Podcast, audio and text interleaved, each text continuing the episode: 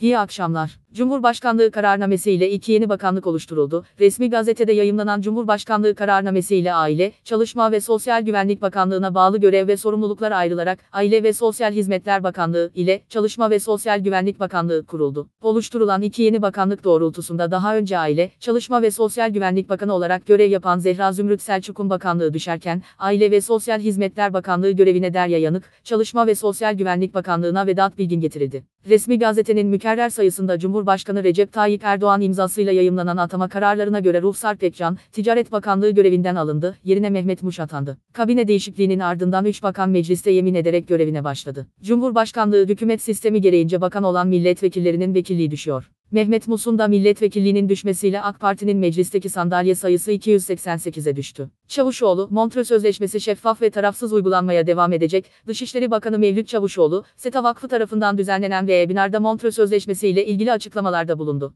Çavuşoğlu, Montreux Sözleşmesi'ne ilişkin, sözleşmeyi 1936'dan beri yaptığımız gibi şeffaf ve tarafsız bir şekilde uygulamaya devam edeceğiz ama elbette sözleşme tek başına istikrarı sağlamak için yeterli değil, dedi. Yakın çevrede birçok sorunun olduğuna dikkati çeken Çavuşoğlu, Dağlık Karabağ'ın son zamanlarda dönmüş ihtilaf diye bir şeyin olmadığını gösterdiğini belirterek bu tür krizlerin Karadeniz bölgesinin güvenliğinin ve istikrarının ne kadar hayati olduğunu hatırlattığının altını çizdi. Çavuşoğlu, Karadeniz'in 2. Dünya Savaşı sırasında bile bir askeri çatışma denizi olmadığını belirterek, bunun temel nedeni Montreux Sözleşmesi'yle oluşturulan hassas dengedir. Bölgede yükselen gerilim hepimizi endişelendiriyor. Provokasyonlardan kaçınılmalıdır. Diplomasi ve diyaloğun egemen olmasını sağlamak için çok çalışmalıyız. ifadelerini kullandı. Cumhurbaşkanı Erdoğan'dan kısa çalışma ödeneği müjdesi, Cumhurbaşkanı Recep Tayyip Erdoğan, turizm haftası dolayısıyla turizm sektörü temsilcilerini Cumhurbaşkanlığı Külliyesi'nde kabul etti. Toplantıya ilişkin değerlendirmelerde bulunan Erdoğan, milletin evinde turizm sektörünün temsilcileriyle verimli bir istişare toplantısı gerçekleştirdiklerini belirtti. Toplantıda, turizm sektörünün sorunlarını, beklentilerini gözden geçirdiklerini, sektörel kazanımları nasıl daha ileri götürebileceklerini ele aldıklarını aktaran Erdoğan, şunları kaydetti, toplantımız esnasında sektör temsilcilerimizin talepleri doğrultusunda tüm sektörler için geçerli olmak üzere Nisan,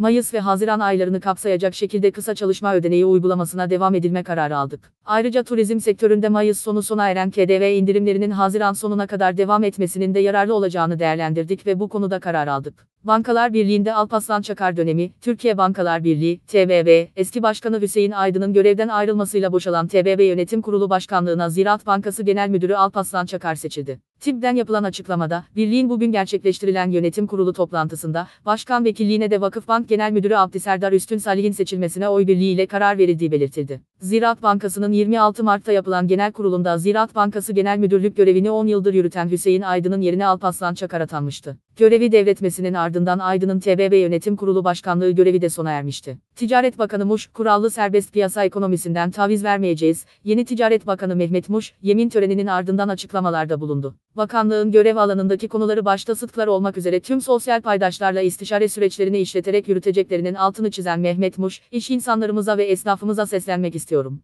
Bu bakanlık sizin bakanlığınızdır. Bu bakanlık, esnafımızın, ihracatçımızın, iş insanımızın, girişimcilerimizin, dürüst tüccarımızın bakanlığıdır. ifadelerini kullandı. Esnafın ve ihracatçının sorunlarını, sektör sektör ziyaretler yaparak tespit edeceklerini vurgulayan Muş, kurallı serbest piyasa ekonomisi ve uluslararası ticaret ilkelerinden hiçbir şekilde taviz vermeyeceğiz diye konuştu. İhracatın, dış ticaret açığının kapatılması, sermaye akışının sağlanması ve bütün sektörleri harekete geçirmesi bakımından çok önemli olduğunu kaydeden Muş, küçük esnafımızı da unutmayacağız. Hedefimiz adil rekabet şartlarını sağlayarak küçük esnafımızı daha da büyütmek olacak, dedi. Norveç Varlık Fonu 46 milyar dolar karetti. Dünyanın en büyük ülke varlık fonu olarak da bilinen Norveç Emeklilik Küresel Fonu, yılın ilk çeyrek döneminde %4 getiri sağladı. Norveç Varlık Fonu, 46 milyar dolar karederken, gelirinin yerel para karşılığı ise 382 milyar kron oldu. Açıklamaya göre dönem içinde fon, hisse senedi yatırımlarından %6,6, halka açık olmayan gayrimenkul yatırımlarından %1,4 getiri sağladı. Dönem içinde sabit getirili yatırımlardan ise getiri %3,2 olarak gerçekleşti. 31 Mart itibarıyla fonun toplam büyüklüğü 11,03 trilyon kron seviyesinde bulunuyor. Fonun %73,1'i hisse senetlerinde, %24,5'i sabit getirili varlıklarda %2,5'i ise gayrimenkulde değerlendiriliyor.